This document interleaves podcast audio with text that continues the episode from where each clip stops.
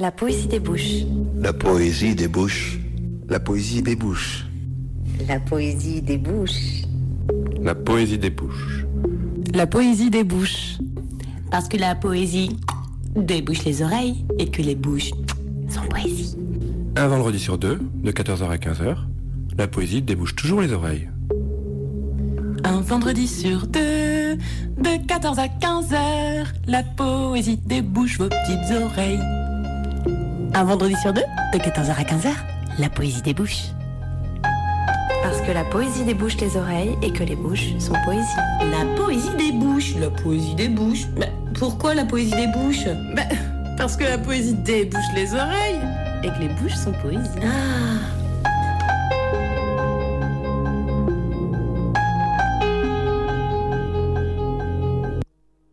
Bonjour à toutes et à tous, bienvenue dans la Poésie des Bouches, l'émission où s'aventure la littérature. Ravi de vous retrouver ce vendredi pendant une heure sur les ondes de Radio Canu. Aujourd'hui, je suis en compagnie de Laurent Coway.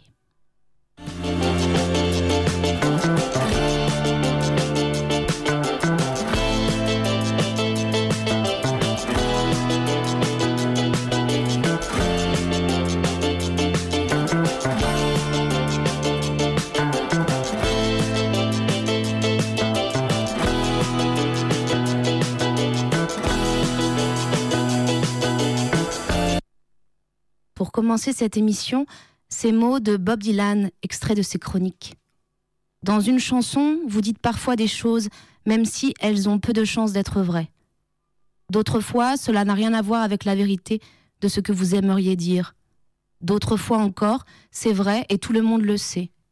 En même temps, vous pensez que la seule vérité sur Terre est qu'il n'y en a pas. On lâche tout trop vite. Il n'y a jamais le temps de réfléchir. Cousu, repassé, emballé, livré. Voilà ce que vous faites. Ma route était semée d'embûches. Je ne savais pas où elle mènerait, mais je l'ai suivie.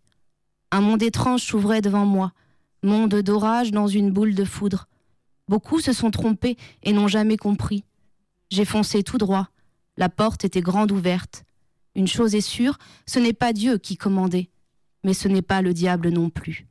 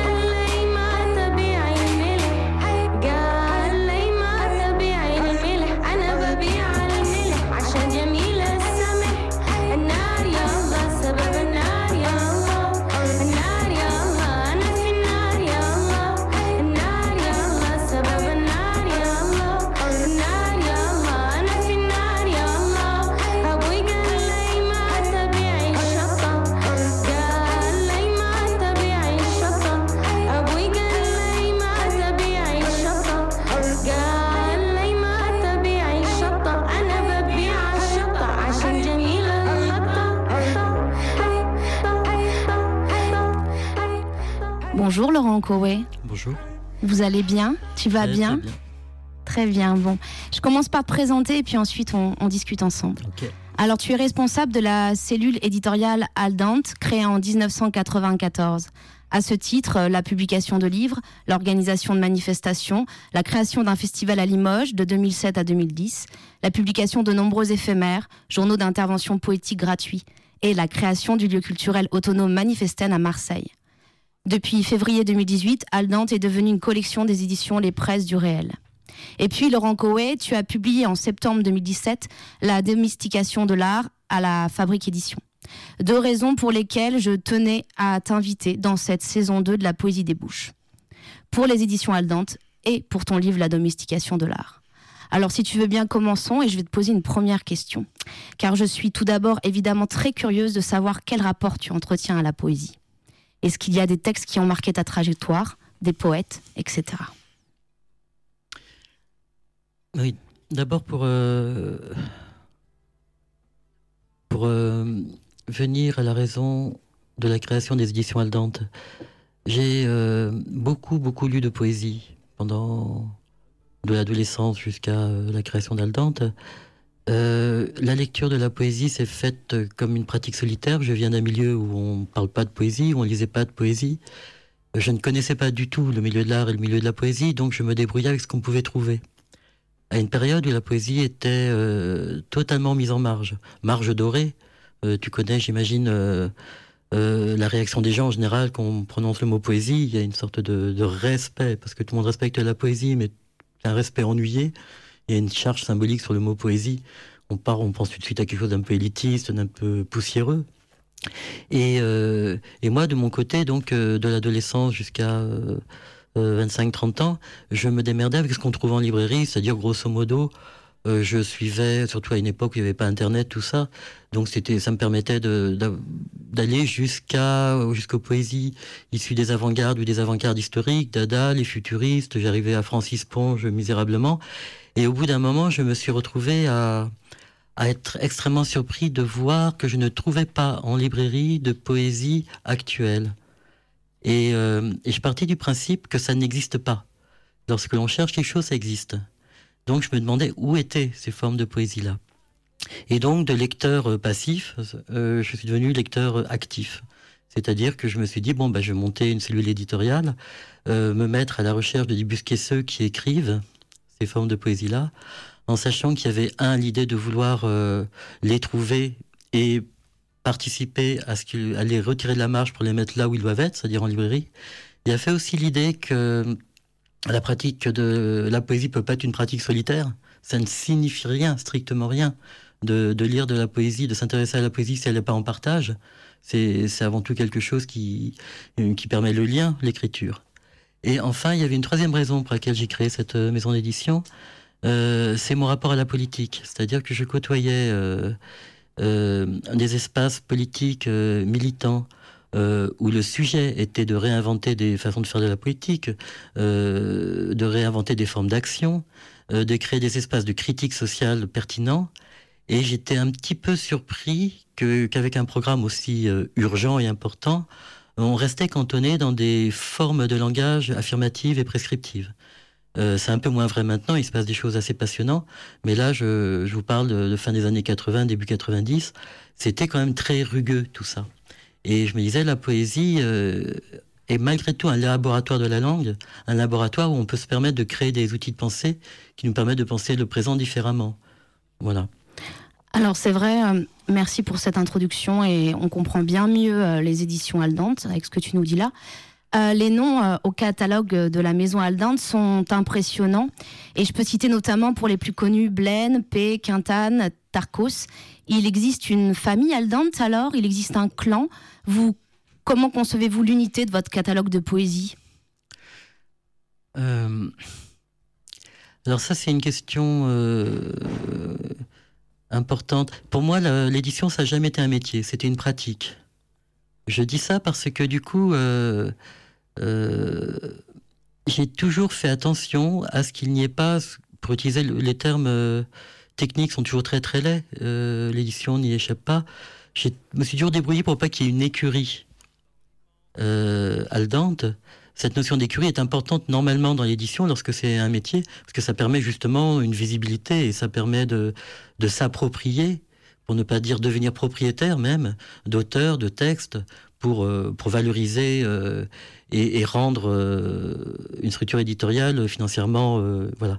Et moi, je me suis toujours débrouillé pour qu'il n'y ait pas du tout cette notion d'écurie et que, et que ce soit un espace de débat à chaque fois que je sentais qu'il commençait à y avoir euh, parmi les lecteurs ou dans les médias la notion d'une tribu aldante, je me débrouillais toujours pour publier quelqu'un dont j'estimais le travail, bien sûr, qui cassait cette notion-là, quitte à créer au sein même euh, de l'espace aldante des, euh, des, dialogues, des relations entre poètes euh, qui forçaient la critique, même une, une critique parfois virulente. D'accord, très bien. Alors si tu veux bien, on va écouter un premier morceau que tu as choisi. C'est un morceau de Stéphane Bérard. Tu m'as laissé l'opportunité de choisir dans son album Bloc Noir. J'ai choisi Karaoké 3. Est-ce que tu peux nous parler de Stéphane Bérard, de ce qu'il fait? Stéphane Bérard est plutôt reconnu maintenant, euh, j'aime pas ces mots-là, mais bon, ça ira plus vite, euh, plutôt reconnu dans l'espace euh, des arts plastiques. On trouve son travail en galerie ou dans des expos collectives. À mon sens, il est plutôt justement à, à imaginer dans l'espace poétique. Il joue beaucoup sur les principes de décalage, c'est-à-dire qu'il utilise des, euh, des, modalités d'écriture, de, des modalités d'image, mais qu'il déplace toujours pour qu'elles soient euh, inconfortables. Et en ça, il, arrive à fabriquer des, petites, euh, des, des, petits dispositifs critiques extrêmement efficaces et en plus drôles. Oui, moi j'ai écouté l'album et j'ai beaucoup aimé. Et on écoute Karaoké 3, c'est parti.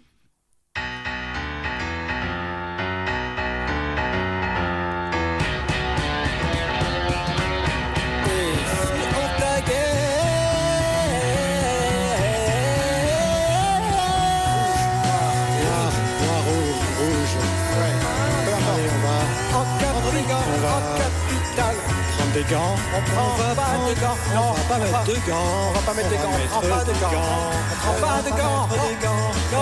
Oui, on on va mettre des gants, mais on va prendre de gants. Décorer en capitale. On continue la pédagogie en capitale. Casser un peu la syntaxe, on va la présenter autrement.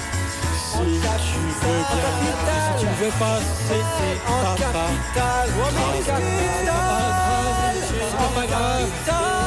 Et on va taguer tout ça. Allez, les murs, tous les murs, tous les murs. C'est pas ce qui manque. Capitale, il y a plein de murs. En capitale. On continue, on continue la. On va les aussi. La comme écrire le bon sens, du bon sens, du bon sens, du bon sens,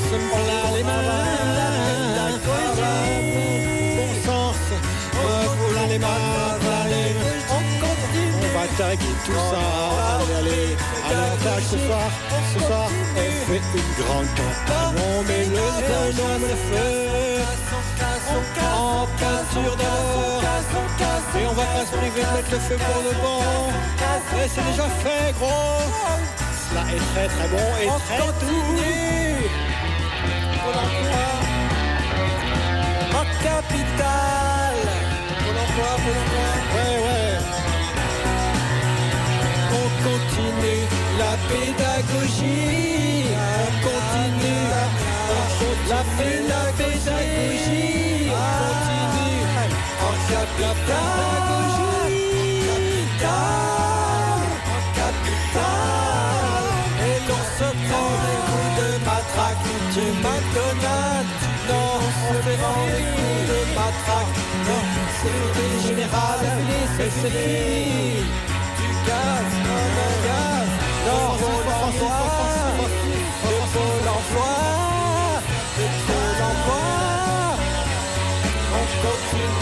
pédagogie, continue la pédagogie.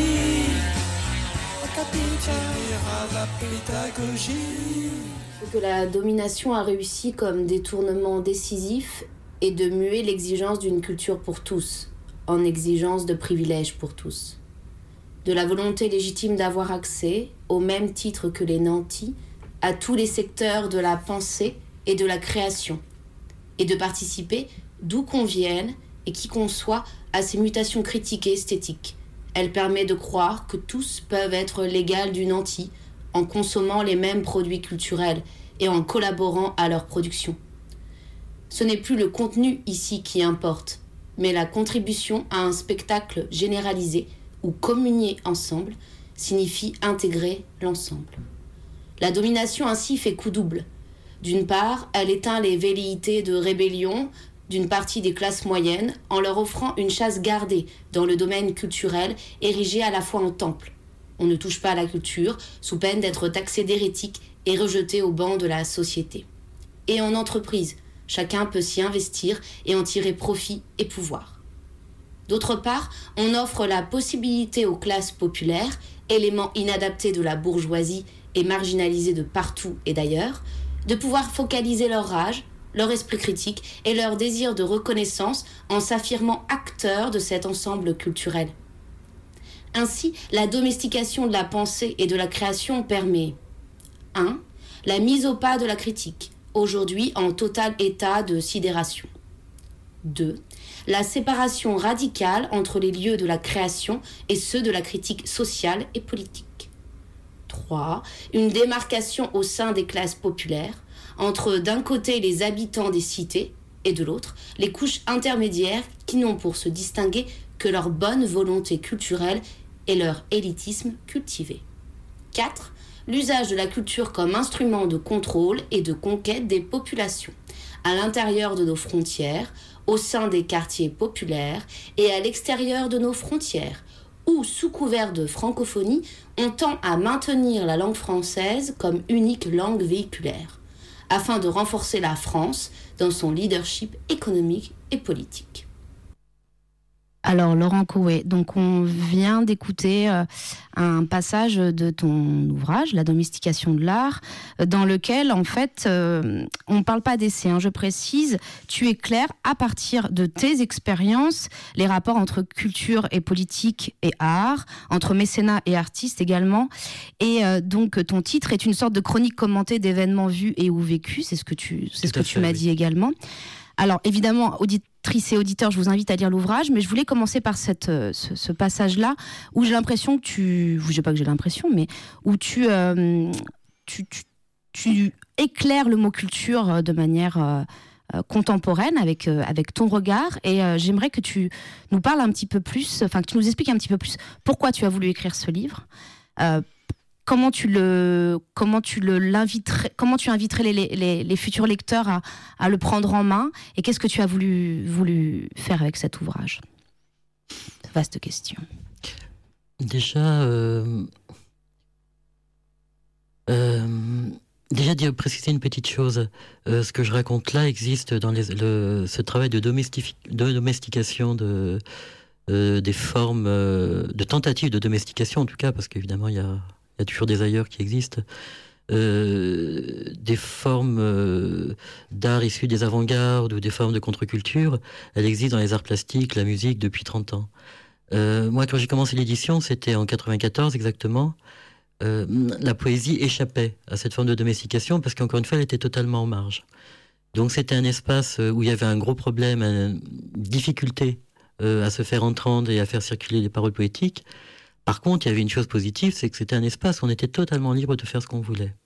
Et du coup, c'était réellement euh, un espace, euh, euh, voilà, enfin c'est un mot qui est très souvent utilisé, mais pour le coup qui était vrai, un, laboratoire où on fabriquait des outils, où on réinventait la langue du présent, où, il se passait des choses extraordinaires. Et et du coup, cet espace qui, je suis devenu éditeur en 94, c'est pas pour rien, c'est qu'il y avait un désir de ma part euh, ce désir-là, j'étais pas le seul à le vivre. Il existait ailleurs chez toute une génération de gens de mon âge. Euh, certains sont devenus poètes, écrivains, d'autres euh, ont utiliser des formes, des protocoles d'écriture euh, poétique en refusant le terme de poète à cause de, sa charge symbolique, durait-il que tout d'un coup, il y a eu une, une effervescence, une création euh, incroyable? La maison d'édition a permis de les faire se rencontrer, à éviter des formes de solitude euh, qui peuvent être très dommageables. Et, et dans ces écritures qui se sont, qui sont inventées, on a emprunté à tous les outils, à toutes les formes de euh, d'expression artistique. Du coup, il y a eu une réinvention de ce qu'on appelle l'art performatif, la, poésie performative, donc le corps. Euh, la réinvention de, de, formes poétiques euh, qui se rapprochaient plus de son, qui flirtaient même parfois avec la musique, d'autres avec l'image, la poésie visuelle. Et tout ça a fabriqué ce qu'on pourrait appeler une, sorte d'artification de la poésie. Elle a eu une sorte de visibilité nouvelle. L'idée de ces formes poétiques étant de, de raccourcir l'espace entre euh, le poète et le lecteur. Euh, essayer d'emmener euh, par ces formes directes de, poésie, on parle d'ailleurs de poésie-action, d'essayer d'emmener le lecteur dans une expérience commune. Et ces formes d'artification de la poésie a permis une sorte de visibilité nouvelle et, du coup a permis aussi aux institutions de s'en emparer. C'est-à-dire que tout d'un coup, cet art non tangible, quasiment qui était la poésie, où il n'y avait aucun enjeu d'argent et aucun enjeu de pouvoir, bah là, tout d'un coup, il y avait possibilité de l'intégrer dans, dans, euh, dans l'institution, dans ce que j'appelle moi l'entreprise culture. Et du coup, c'est vécu euh, en poésie en cinq ans, un travail de domestication, en seulement cinq ans, euh, où j'ai vu se résumer à une rapidité incroyable, ce qu'il a fallu 30 ans pour domestiquer les autres formes artistiques. Oui, tu en parles dans, dans le chapitre 3 euh, euh, de, ton, de ton livre. Euh, le, titre est très parlant, je vous lirai, laisserai le lien, mais tu dis poète, artiste, même droit, même soumission. Mm. Tu, tu, dis ça et tu, tu expliques comment, comment en fait les, les, poètes, en effet, ont été ramenés à la même, la même soumission que les artistes. Pas tous, mais en tout cas où la proposition leur a été faite de pouvoir être prolétarisés comme les autres. C'est ça. Ensuite, il y a ce qu'on appelle la la conscience de chacun et la responsabilité de chacun. Et d'ailleurs, je, vais citer ce passage-là, je l'ai trouvé très, très, très parlant. Écoutez, euh, tu, tu, écris La poésie se doit d'être forme de vie, c'est-à-dire une éthique de l'autonomie. Sylvain Courtou. Elle est complexité réflexive et réactive, comme une sorte de machine performative contre les énigmas renouvelés. Elle se doit de s'inscrire dans une logique de résistance. C'est important pour toi cette logique de résistance. Qu'est-ce que tu entends par là? Une logique de résistance, c'est euh, une sorte de, vigilance constante euh, à tout ce qui peut nous domestiquer ou nous apprivoiser. C'est-à-dire euh, être en capacité d'avoir, de réinventer les outils nous permettant de, de décrypter la langue du pouvoir, la langue de la domination. Ok. Alors on écoute une deuxième musique que tu as choisie, c'est un titre euh, du groupe Scalpel, Palestine Abdallah. Pourquoi tu as choisi ce morceau, Laurent? Pour euh, deux raisons. Euh, la première, c'est pour me permettre de parler d'un livre qu'on a publié sur Georges Ibrahim Abdallah. comme tu l'as dit depuis le début, Aldante est une maison d'édition dédiée aux poésies contemporaines et expérimentales. En même temps, je ne crois pas qu'un livre ait tout son sens en lui-même. C'est-à-dire, je me suis toujours débrouillé pour que les livres frottent les uns aux autres. C'est pas dans un livre qu'il se passe quelque chose d'intéressant, c'est entre deux livres, toujours. Et, euh, donc, pour moi, c'était important de, temps en temps publier un livre, on va dire frontalement politique, voire euh, clairement militant, pour euh, essayer d'activer euh, déjà pour euh, défendre des causes qui m'intéressent, bien sûr, participer, euh, mais aussi pour réactiver les, langues poétiques. Ça, c'est la première chose. La seconde chose, Georges Ibrahim Dalla, je, le rappelle pour ceux qui ont oublié, c'est un militant révolutionnaire communiste libanais. en prison en France depuis, depuis les années 80, depuis 84. Il est libérable depuis 99. Et depuis 99, il a fait, je crois, neuf demandes de liberté conditionnelle qui ont toutes été refusées parce qu'il y a pression sur le gouvernement français, des gouvernements israéliens et américains pour que ce militant révolutionnaire meure en prison. Et, voilà, donc éditeur, on est avant tout artisan. On fabrique des livres, hein, on est artisan, c'est pas. Et en tant qu'artisan, je trouve euh, la moindre des choses de, de faire en sorte que mon outil de travail puisse servir aussi pour, euh, pour défendre euh, des, gens comme, euh, comme Georges Ibrahim Dalla et à travers lui pour défendre de façon inconditionnelle la cause palestinienne. Merci Laurent. Alors on écoute le morceau de Scalpel, Ce Palestine. qui se passe aujourd'hui en Palestine, camarades, ne peut pas nous laisser indifférents. Depuis plus d'une soixantaine d'années, et avec quel héroïsme et quelle obstination, les masses populaires palestiniennes et leurs avant-gardes combattantes font face à l'une des dernières entités de colonisation de peuplement. Faisons confiance aux masses populaires et, la- et à leurs diverses expressions de lutte, qui, comme nous le voyons aujourd'hui, s'affirment de plus en plus avec l'aggravation de la crise un peu partout dans le monde, du Moyen-Orient à l'Afrique et au sud-est asiatique, de l'Europe aux Antilles et à l'Amérique du Sud. Depuis quand défendre sa terre c'est mal? Depuis quand être de gauche empêche les postures coloniales? Rien à foutre de ton drapeau colon. Comme dirait Fanon, y a que la violence qui te ramène à la raison.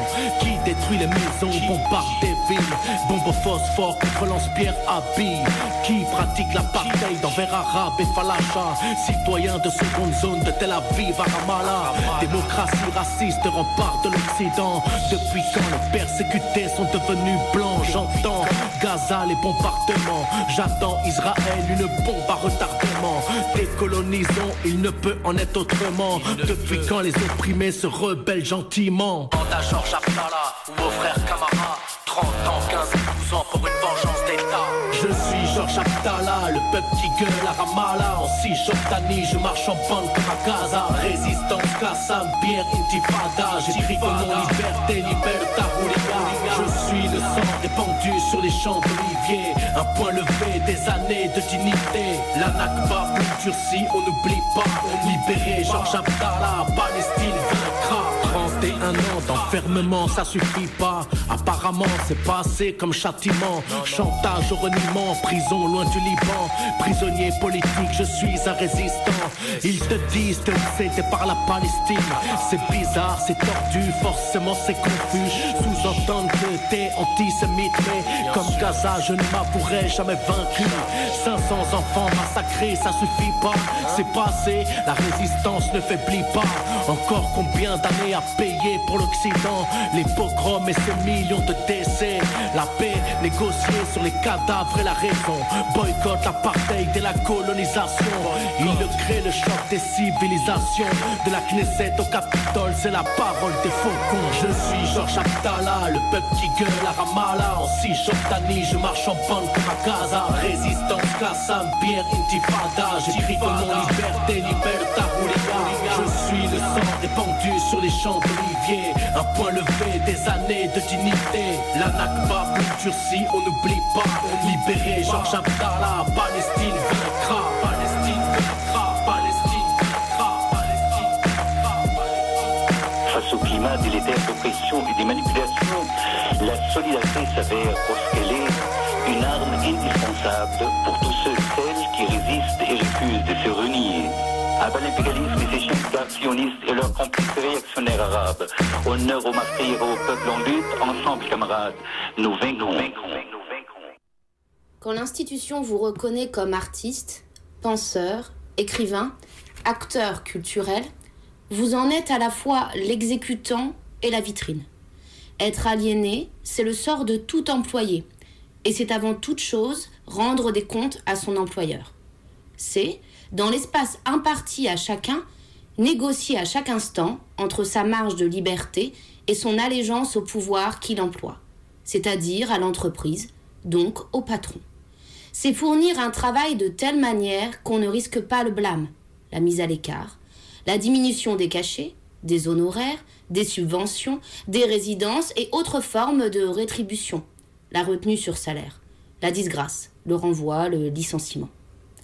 La prolétarisation des savoir-faire de l'art et de la pensée oblige à pratiquer avec plus ou moins de subtilité l'autocensure et le formatage des œuvres commandées, ou à vendre ce qui, en l'état des choses, revient au même, l'œuvre non commandée étant réfléchie comme si elle devait l'être. L'entreprise culture cultive l'entre-soi, avec une rare opiniâtreté, acceptant de l'extérieur juste ce qu'il faut pour répondre de son incontestable tolérance. Cette tolérance se vérifie par sa volonté d'intégration. Certes, dans l'entreprise culture, les places sont chères, désirées, honorifiques. Elles sont toutefois ouvertes à qui se résout à prêter allégeance. La démocratie offre ainsi son lot de consolation aux victimes du système. Il va de soi qu'être rome, noir, arabe, musulman, avoir des parents ouvriers ou petits employés, cela se paie dès lors qu'on aspire à la reconnaissance. Mais n'est-ce pas la règle, dans nos démocraties modèles, qu'il faille travailler plus lorsque l'on vient de plus bas? Pour avoir accès à la même reconnaissance que les autres? Qu'il faille être plus droit que droit, plus blanc que blanc, pour avoir les mêmes droits que les autres? Qu'il faille prouver et prouver encore et toujours son allégeance lorsque l'on vient de plus bas, simplement pour espérer devenir, un jour peut-être, ce que les autres sont par naissance À qui n'est pas né chien mais veut rejoindre la meute, on demandera toujours d'aboyer plus fort et plus fort. Alors Laurent, on vient d'écouter un deuxième extrait de ton ouvrage La domestication de l'art. Et j'aimerais que tu nous parles d'abord un petit peu plus de cette notion de prolétarisation de l'artiste.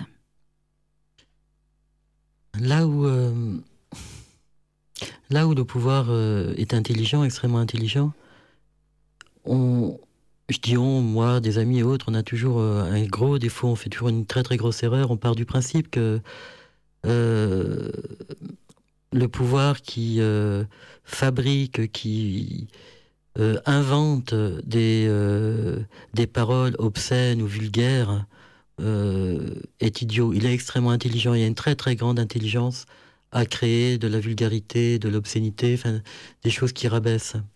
Et pourquoi je disais ça d'ailleurs? Oui, c'est quoi que tu entends C'est quoi que tu entends, Laurent? Tu vois, moi je fronce un peu les sourcils en radio là, mais parce que je m'interroge en fait. mais c'est quoi que tu entends par vulgarité? Et obscénité. Il y a, euh, oui, moi, obscénité est compliqué. Euh, parce non, mais... rien contre obscénité. Mais, euh, oui. Mais... Il y a, je, oui, c'était pas arrivé à cette notion de prétarisation. il y a dans le désir de domestiquer les formes artistiques l'idée de, de, fabriquer quelque chose qui serait une, un art de masse, quelque chose qui qui évacuerait euh, les formes artistiques populaires et qui en même temps euh, mettrait les formes artistiques, quelles qu'elles soient et d'où qu'elles viennent, comme participant d'une sorte de, fête généralisée. Voilà, euh, que, tout soit intégré dans quelque chose qui serait une, culture du spectacle une, une consommation du, spectacle. donc l'idée de, de prolétarisation, c'est ça, c'est de faire de toute euh, personne euh, qui, euh, qui est dans une démarche de création, quelqu'un qui soit un ouvrier de cette, de cette industrie-là, qui est l'industrie du divertissement. Alors, D'accord. Dans, ton ouvrage, tu parles, qui est, je, le précise, le sous-titre c'est Politique et mécénat. Donc tu donnes justement, on disait c'est une compilation aussi, enfin une compilation c'est une revue d'expériences et d'événements vécus. Est-ce qu'il y en a un, par exemple, que tu aimes, dont tu aimerais nous, nous parler, ou, peut-être quelque chose qui n'est peut-être même pas dans l'ouvrage, ou que tu as un souvenir, que tu as, ou quelque chose que tu vois aujourd'hui? Euh, Je vais répondre, mais avant, j'aimerais. Euh, je, marche un peu au ralenti. J'ai le disque dur un Nous marchons tranquillement, calmement. Euh, évidemment, on parle là de, domestication, de, gens prolétarisés et autres. Encore une fois, euh, il y a euh, beaucoup d'artistes, heureusement, qui s'y refusent. Là, on a passé deux extraits de deux artistes euh, qui viennent d'espaces totalement différents, Stéphane Bérard et Scalpel. préciser quand même que il y en a un qui est dans une sorte de, fabrication de dispositifs euh, euh, un peu complexe. Il y en a un autre qui est dans l'urgence de dire, de dire quelque chose qui est renié partout, enfin, d'une une information. Il utilise pour ça aussi des, modalités d'écriture musicale, euh, dont des écritures de montage et autres. Enfin, c'est quand même élaboré son histoire. Et tous les deux ont des façons de faire circuler, circuler leur art qui échappent totalement à la domestication et qui en appellent avec, je crois qu'on ne peut pas réfléchir nos pratiques, que ce soit passeur ou artiste, euh, sans réfléchir à l'adresse, à qui on s'adresse. Et que ce soit Stéphane Bérard ou, Scalpel, il s'adresse à tout le monde, même à ceux qui n'écoutent pas de musique, et surtout à eux. C'est le, le lecteur le plus important, c'est celui qui lit pas, avec énormément de respect et d'estime. Par exemple, euh, on peut aller sur, leur site et acheter leur, euh, leur musique. Il n'y a pas de souci. Comme ça, on n'achète pas cher quelque chose et on participe. Ça veut dire qu'il en est de la, responsabilité du, lecteur. On devient actif, on participe, en sachant pertinemment que de toute façon, tous leurs morceaux sont aussi en accès libre et gratuit. C'est-à-dire qu'il y a, euh, euh, moi je trouve qu'il y a là un, un geste de circulation. Alors du coup, petite page de publicité. Pour Scalpel, il faut aller sur le site B-Boy Conscient. pour Stéphane Bérard, il faut aller sur son site. Et, euh, et vous écoutez gratuitement si vous n'avez pas d'argent. Si vous appréciez que vous voulez que ça, circule, eh ben vous achetez. Et moi, je trouve ça euh, un des gestes possibles pour échapper à la domestication de l'art. Voilà. Euh, mécénat, oui, enfin, on pourrait parler de tous, que ce soit euh, de la Fondation Cartier qui, qui un humanisme universel extrêmement euh, sympathique et généreux. Rappelez quand même que toute la fortune de Cartier euh, vient des diamants de l'apartheid, ce qui permet de revisiter un petit peu l'humanisme de Cartier euh, autrement. Parler de Benetton aussi, qui,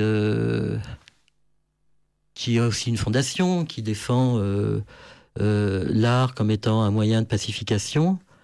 Et Benetton, outre le fait qu'il ait des ateliers dans le monde entier où il a servi des populations d'ouvrières d'une façon absolument inacceptable, je ne peux pas en faire la liste parce qu'il faudrait parler de, pays de tous les continents, de l'Europe de l'Est en passant par l'Asie, en passant par l'Afrique. Euh, mais petit détail, c'est que Benetton, pour euh, euh, réduire encore le coût de, de ses vêtements, il a acheté des centaines de milliers d'hectares en Patagonie, simplement pour faire paître ses moutons. Et il a acheté euh, donc ces territoires immenses en Patagonie où vivent les derniers rescapés euh, des Indiens Mapuches, qui ont déjà souffert de pas mal de, de guerres coloniales et de guerres de- d'appropriation de, territoire. Et voilà, donc il a. euh, Benetton est en train de travailler à la destruction d'un peuple simplement pour faire paître des moutons. Comme encore une fois, Benetton est extrêmement humaniste, il a fait construire, il a financé un, musée en Patagonie, dans une ville qui s'appelle Lélec. Un musée où on peut trouver les traces de la civilisation mapuche. C'est un cynisme terrible. Et évidemment, les, les Indiens mapuches, les militants ont manifesté en disant qu'ils préféraient vivre euh, sur le territoire plutôt que de finir en traces fantomatiques dans un musée. Il y a encore eu, euh, à ma connaissance, parce qu'on n'a aucune information, donc il faut euh, avoir accès à, euh, je sais pas, à Radio Canu, par exemple, enfin, à toutes, tous les médias libres mais à ma connaissance, qu'enfin, quand j'écrivais ce texte, quelqu'un, un ami m'a envoyé une info, c'était en février 2016.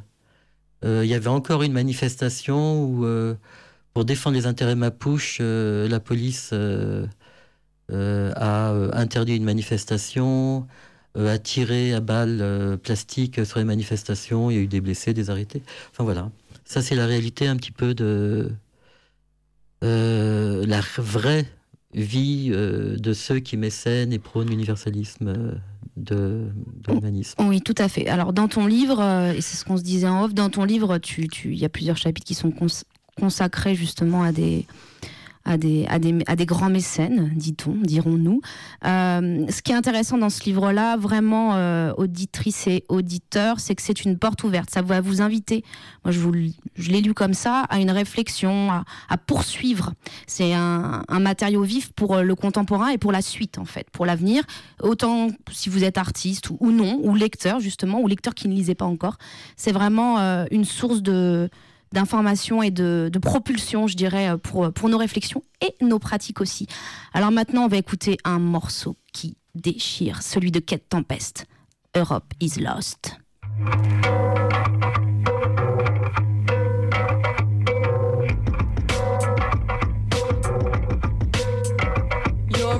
Lost. America lost. London lost. Still we are clamoring victory. All that is meaningless rules. We have learnt nothing from history. The people are dead in their lifetimes, dazed in the shine of the streets. But look how the traffic's still moving. Systems too slick to stop working. Business is good and there's bands every night in the and there's two for one drinks in the clubs and we scrubbed up well. Washed off the work and the stress and now all we want some excess. Better yet, a night to remember that we'll soon forget. All of the blood that was bled for these cities to grow. All of the bodies that fell, the roots that were dug from the earth so these games could be played. I see it tonight in the stains on my hands. The buildings are screaming. I can't ask for help though, nobody knows me. Hostile, worried, lonely. We move in our packs and these are the rights we were born to. Working and working so we can be all that we want and dancing the drudgery off. But even the drugs have got boring. But sex is still good when you get it. To sleep, to dream, to keep the dream in reach, to eat your dream. Don't weep, don't scream, just keep it in, keep sleeping in. What am I gonna do to wake up? I feel the cost of it pushing my body like I push my hands into pockets and softly I walk and I see it. This is all we deserve. The wrongs of our past have resurfaced despite all we did to vanquish the traces.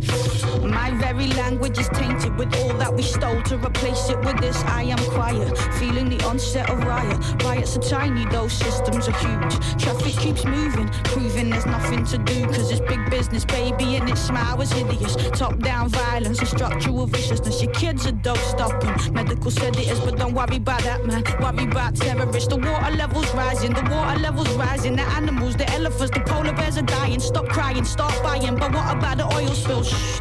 No one likes a party pooping spoil sport. Massacres, massacres, massacres. New shoes. Ghettoized children murdered in broad daylight by those employed to protect them. Live porn streamed to your preteen's bedroom. Glass ceiling, no headroom. Half a generation live beneath the red light. Oh, but it's happy hour on the high street. Friday night at last, that's my treat. All went fine till that kid got lost in the last bar. Place went nuts. You can ask God who it was madness. Roll ran red, pure clabber, and about them immigrants. I can't stand them. Mostly I mind my own business. They're only coming over here to get rich. It's a sickness. England, England, patriotism. And you wonder why kids want to die for religion. It goes work all your life for a pittance. Maybe you'll make it to manager. Pray for a raise, cross the bay's days off on your beach, babe. Calendar, the anarchists are desperate for something to smash. Scandalous pictures of fashionable rappers in glamorous magazines. Who's dating who? Political cash in an envelope. Caught sniffing lines off of prostitutes, prosthetic tits. Now it's back to the House of Lords with slap wrists. They abduct kids and fuck their heads of dead pigs. But him in the hoodie with a couple of spliffs, jail him, he's the criminal. Jail him, he's the criminal. It's the of it all generation, the product of product placement and manipulation. Shoot 'em up brutal, duty of care. Come on, new shoes, beautiful hair. Bullshit, saccharine ballads and selfies and selfies and selfies. And here's me outside the palace of me. Construct yourself in psychosis. Meanwhile, the people were dead in their droves, and no, nobody noticed. Well, some of them noticed. You could tell by the emoji they posted. Sleep like a gloved hand covers our eyes. The lights are so nice and bright and let's dream. But some of us are stuck like stones in a slipstream. What am I gonna do to wake up? We are lost, we are lost, we are lost, and still nothing will stop. Nothing pauses. We have ambitions and friendships and courtships to think of, divorces to drink of, the thought of the money, the money, the oil. The planet is shaken and spoiled, and life is a plaything, a garment to soil. Toil, the toil. I can't see an ending at all. Only the end. How is this something to cherish when the tribesmen are dead in their deserts? To make room for alien structures, develop, develop, and kill what you find? If it threatens you. No trace of love in the hunt for the bigger buck. Here in the land where nobody gives a fuck.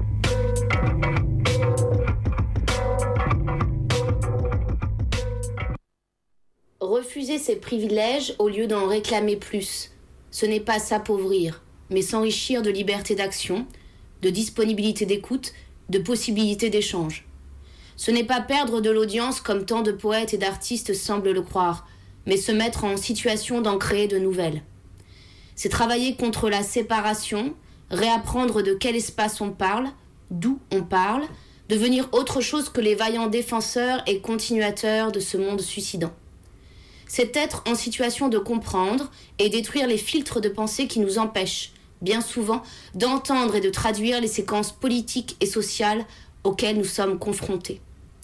Que l'espace poétique se soit muet en milieu poétique, lui-même intégré au milieu artistique, avec ses règles et ses affaires, ses jeux d'alliance et d'intrigue, ses enjeux d'argent et de pouvoir, un milieu où l'on préfère vivre courbé plutôt qu'autonome et libre, et que plus rien ne puisse s'y passer, c'est un constat, rien de plus.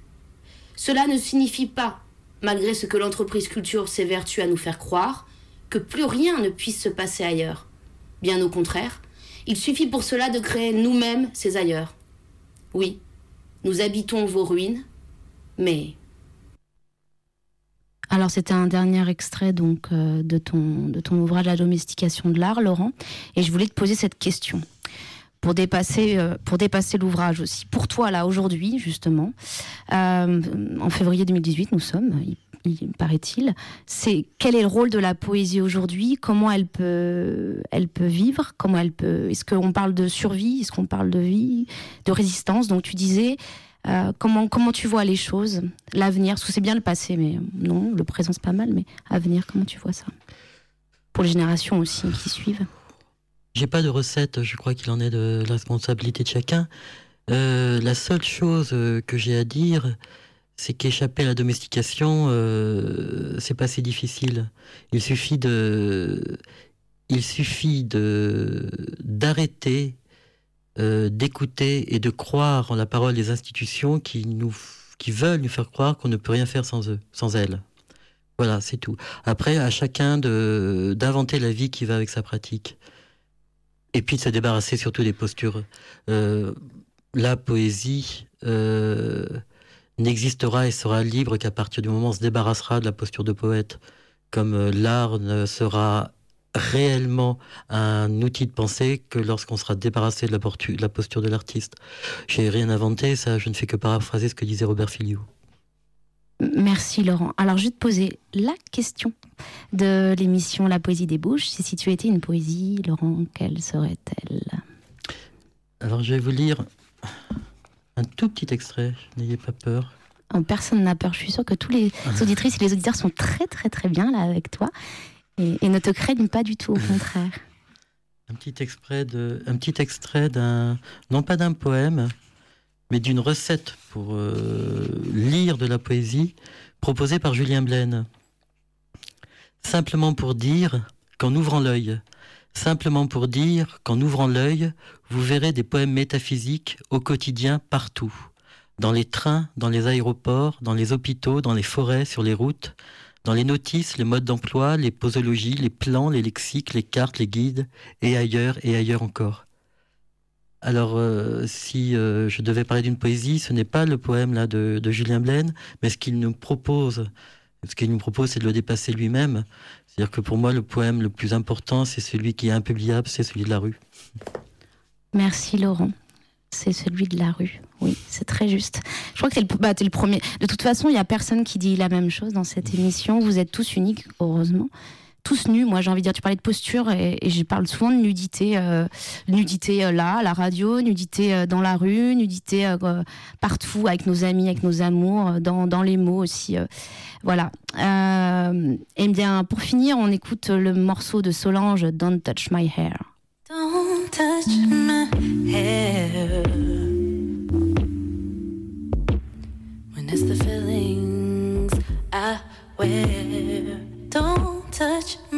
Soul.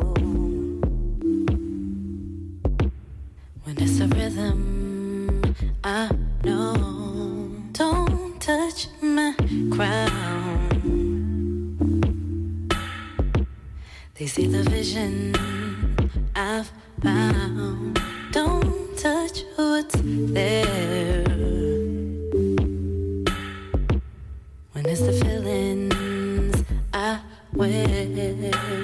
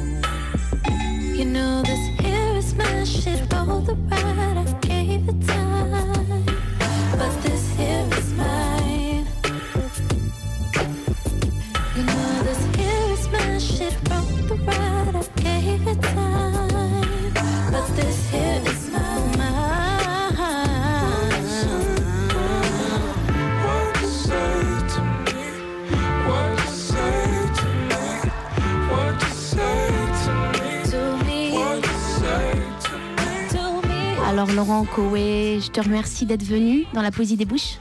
Merci. Tu as passé un bon moment avec nous J'ai passé un bon moment. Je peux dire un tout petit mot Tu peux dire tout ce que tu veux. Je voulais saluer ici Justin Delareux qui, euh, qui a écrit le dernier passage du livre La domestication de l'art, car je pense qu'il n'y a jamais rien qui doit finir, donc, mais que chaque fin doit être le redémarrage, la continuation d'autre chose. Et euh, je dédie cette émission à RD22 et à Rafik des Amis Lyonnais. Merci Laurent. Bah, moi je dédie ça euh, à tous les copains, voilà, les copines. Je leur dédie de toute façon à chaque fois. Ils se, reconnaîtront. Bon alors Laurent, je te remercie. Puis je remercie euh, bah, l'un des des meilleurs, Mathieu, à la technique. La prochaine, c'est le 2 mars avec Pénélope Corps. La poésie des bouches sur écoute, les podcasts et les références de l'émission sur le site Radio Canu, rubrique blog des émissions, la poésie des bouches. Et puis la poésie des bouches possède aussi son audioblog Arte. Alors euh, les amis, eh bien je vous dis à très très vite. Je vous embrasse et beau week-end. Y a-t-il plus bel échantillon? Pour l'être humain, y a-t-il plus céleste que cela? Une voix et ce son-là suffit pour naître. La poésie des bouches.